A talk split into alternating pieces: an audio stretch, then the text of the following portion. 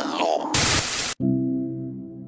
听众朋友，大家好，欢迎收听由喜马拉雅独家播出的《民间奇谈录》，我是老岳。这一期我要继续给您讲我们的系列故事《谭伯回忆录》。一直听咱们《民间奇谈录》的朋友，对谭伯应该是非常熟悉了。他的故事有很多，这一系列故事统称为《谭伯回忆录》。这些小故事呢，他们各自独立，但是相互之间又有一定的关联，非常精彩。那么新朋友呢，如果您刚听到这一期，可以往回倒着听，只要节目标题里带有谭博的，便都是《谭博回忆录》系列。那接下来咱们就听听这一期他到底经历了什么事情。故事的地点依然是发生在陕西省西安市。在前段时间，有一位网友跟我说，他之前找了一位师傅给他看了看。这师傅说，他出生的时候就带着财和粮，还说他们家是个风水宝地，既养人又养物，一辈子都可以顺风顺水。但是，一辈子顺风顺水真那么容易吗？在古时候，民间有这样一个传说。说是有一个人去世之后，到了地府报道，阎王一见他就说他是个大善人，答应他下辈子让他可以做个有福之人。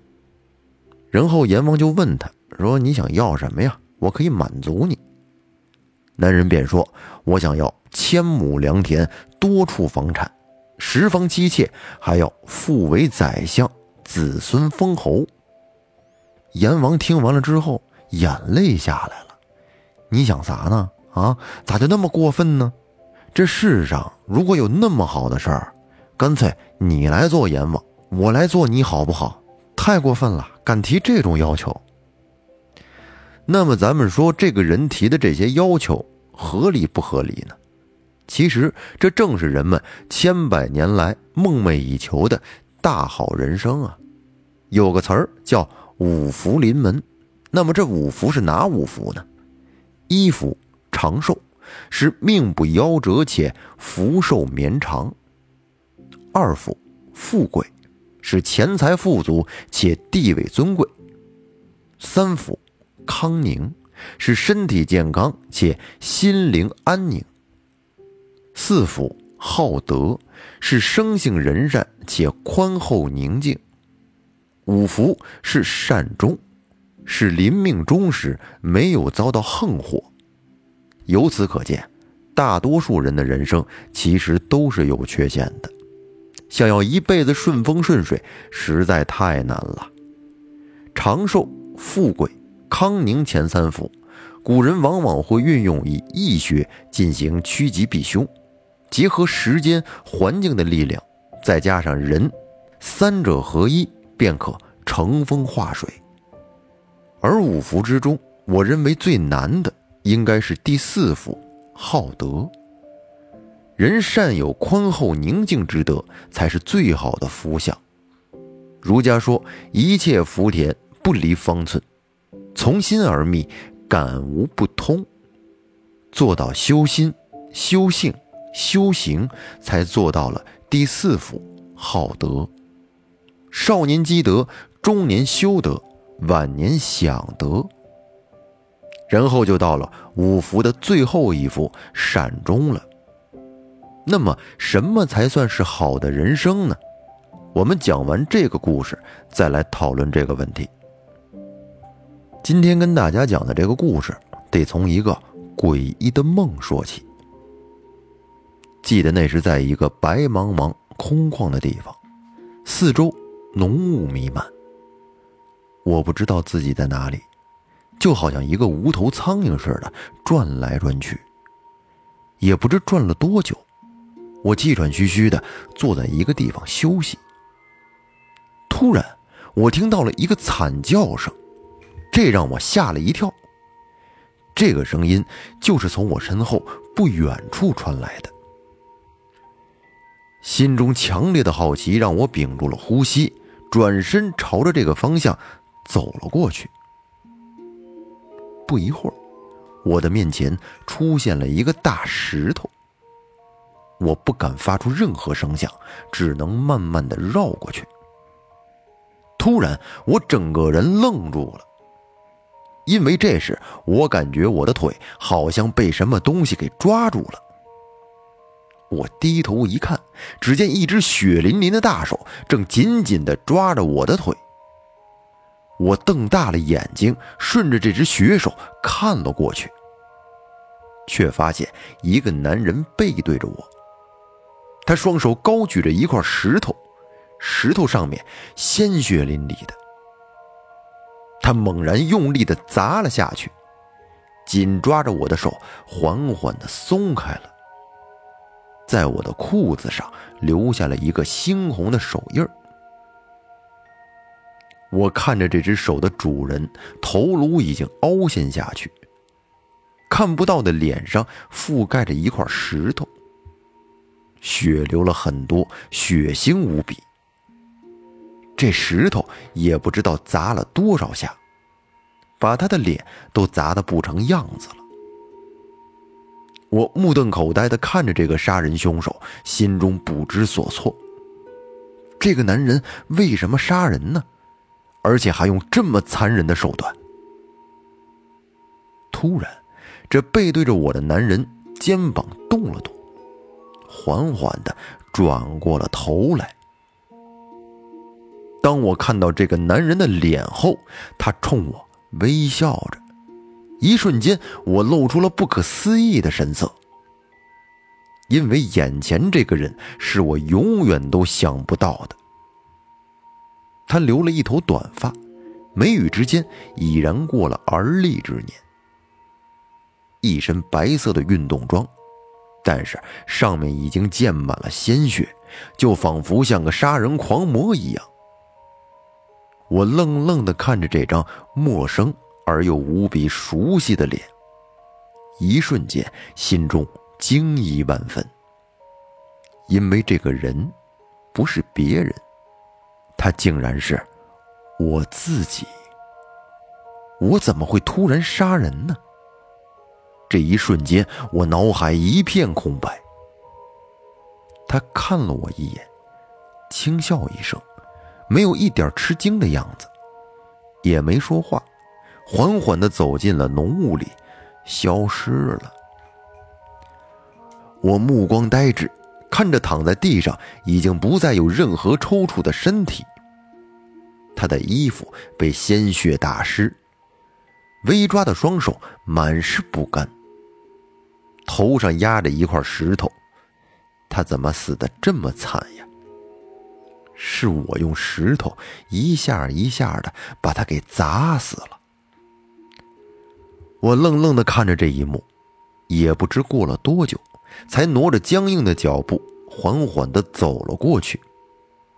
两只手抓着压着他头颅的石头，慢慢用力地抬了起来。当我看到这张脸后，我猛然惊醒，我浑身已经湿透了，脑海里空白了半天，才回过神来。然后我急忙跑去冲了个凉水澡，冰冷的水从上而下冲刷着。我闭上眼睛，脑海里满是那张血肉模糊的脸。我怎么会杀他呢？我怎么会做这样的梦呢？心中除了不可思议，就是难以理解。在淋浴下面待了十多分钟，我想让冷水让头脑变得清醒一些。但可惜，苦想了很久，还是没有结果。从浴室走出来后，我不断的自我安慰着：梦就是梦，怎么可能是真的呢？这只是一个梦，我不要当真，继续睡就好了。我继续躺在床上，可是却发现自己怎么都睡不着了。我不是什么圣母婊，但是杀人这事儿，我怎么可能做得出来呢？我紧闭着眼睛，强迫自己不去想这些没头没尾的事，辗转反侧。等我再睡过去，再起来，是被王康打来的电话吵醒的。喂，波儿，还睡着呢？你怎么了？王康或许是感觉到了我的气息有些不对，疑惑的问我：“我说，啊，我还睡着呢，我做了个噩梦，哎，梦见我杀人了。杀人？嘿嘿哎，老谭同志，你怎么可能会杀人呢？”我们简单的闲扯了几句。王康在电话里告诉我，说是让我过去给一个人看看风水，是个很重要的人。我问他能不能明天再去，王康想了想说：“最好是今天。”我犹豫了一下，伸了个懒腰，说了声好。挂了电话，王康用微信给我发了个定位，是一个吃饭的地方。我躺在床上发了会儿呆。差不多，自己清醒了一些，洗漱完就朝着王康发给我的地址去了。到了地方，已经是中午了。我走进去之后，先给王康打了个电话，他告诉我他在二楼的一个包厢里面。我找了个服务员带着我向二楼的包厢就去了。推开门一看，只见里面有两个人。分别是王康，还有一个白发老者。这位老者面色红润，估计得有七十多岁了，但是精神奕奕的。我打量了白发老者一眼，他穿着一身灰色粗布麻衣，坐在沙发上翘着二郎腿，浑身散发着神秘的气息。老者自顾的喝着茶。似乎对我的目光没有察觉一样，这更加显得有些高深莫测。王康看到我之后，微微一笑，向我挥了挥手，然后给我倒了杯茶。我走到王康面前坐了下来，他也没有介绍白发老者的意思，便直接就说了起来：“哎，我可直说了啊，哥们儿前段时间加入了灵异调查队，这个你也是知道。”但是你不知道的是，这个组织背后啊，一直有一个人在用资金支持着我们。也可以说，没有这个人的支持，当初灵异调查队就没有资金运转，也成立不了。所以说，吃人嘴软，拿人手短嘛。这次他啥也没说，就是说让我们找个风水先生，他想看点东西。听王康这么说，我倒是不稀奇。这小子对道门玄术已经到了痴迷的境界了。当初为了这些，就连国企的工作都放弃了，一头扎进道门之中。这一晃都坚持了十多年了。现在加入这样的组织，也算是换了份自己喜欢的工作。而他说的这个灵异调查队，我倒是听说过。这样的组织在国外可是有很多的，只不过叫法不一样。他们被称为“超自然现象调查小队”，甚至在很多国家里，这样的组织都是有编制的。而王康加入的这个是属于一个私人组织，只不过有些时候有一些案件，有些单位整理不了的，才会请他们出来，也是一个盈利性的组织。这个所谓支持资金的人，说好听了叫赞助，说俗气一点就是幕后的老板。不过能支持灵异调查队的，估计也是个人物。一般这种层次的人脾气都挺怪的，所以等会儿我得注意点了。然后我跟王康说：“好，我知道了。那他什么时候过来呀？”估计也快了吧，刚那会儿给你打完电话，我就告诉他了。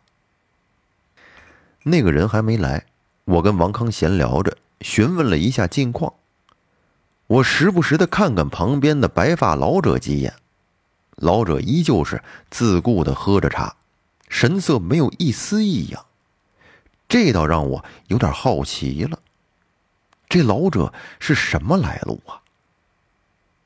王康似乎也察觉到了我的神情，他冲着我两手一摊，摇了摇头，意思是他也不知道这个老者的身份。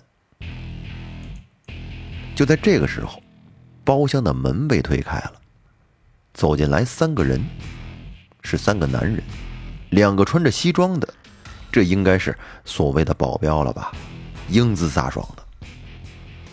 在两个人中间是个老人，不知道是保养的好还是怎么的，明明一副七老八十的样子，却有着一张五十多岁的面孔。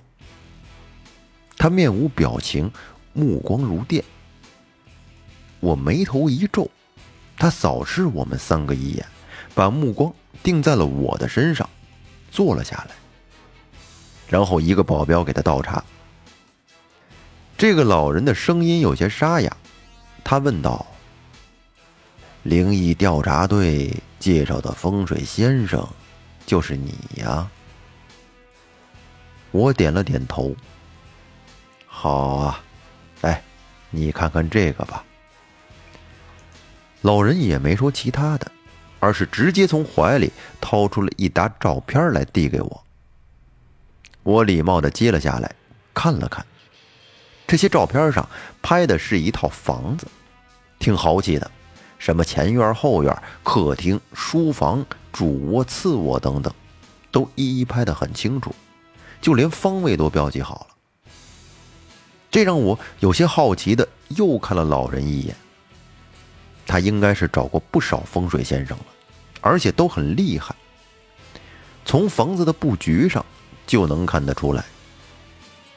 首先从房子的外面来看，坐东朝西，位于虚阳之上，这是一个典型的极阴阳宅了。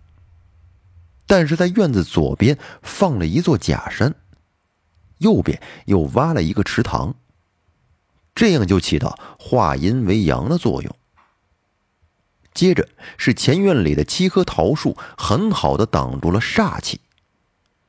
再加上大门和二门向南微微的倾斜了一点，让原本的虚阴之位变成五人入出，冲于坤位，很巧妙的化解了整座房子的阴气。同时，各个房间的布局摆设。都顺应了整个风水局，这显然是一位高人布置的。我轻声说：“呃，老先生，这座房子的风水已经有高人布置过了，没什么问题。但是，哦，但是什么？但是这样的风水结构，户主至少得是魁山某相，八阳八字才可以。”不然会对人丁有所影响的。老人听了我的话之后，眼中露出了一丝惊讶的神色，不过很快的又掩饰了过去，这让我微微有些奇怪了。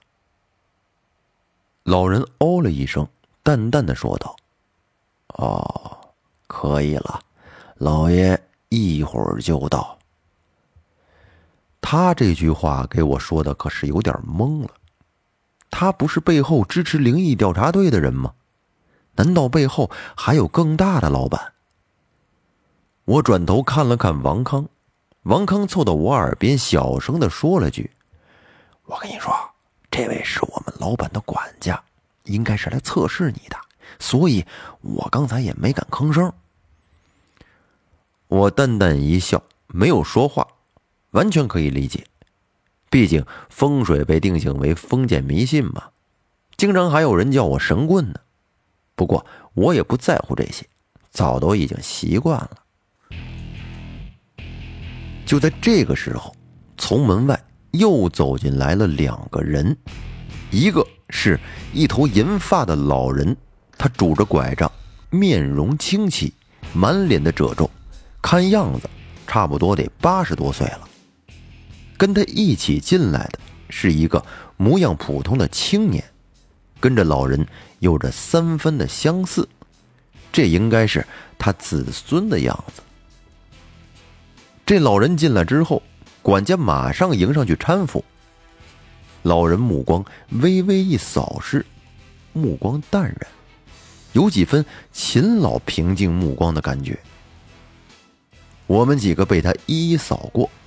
他与刚才包厢里那个白发老者身上停留了几秒，也在我的身上停留了几秒目光。最终，他坐了下来，松开了手里的拐杖，端起了温度正好的热茶，喝了一口。这管家在他耳边说了点什么，他听了之后摆了摆手，管家马上就不说话了。我就静静的看着他。王康站起来，跟着老人作了一礼，老人摆摆手，王康才坐下来，没敢说话。那么这个老人到底是什么来历呢？他找谭博的真实目的是什么呢？这个故事比较长，我会分几期来给大家讲完。那这一期时间也不短了，咱们就先说到这儿。感谢大家的收听，欢迎您订阅专辑并关注主播复古宇航员。我们下期再见，拜拜。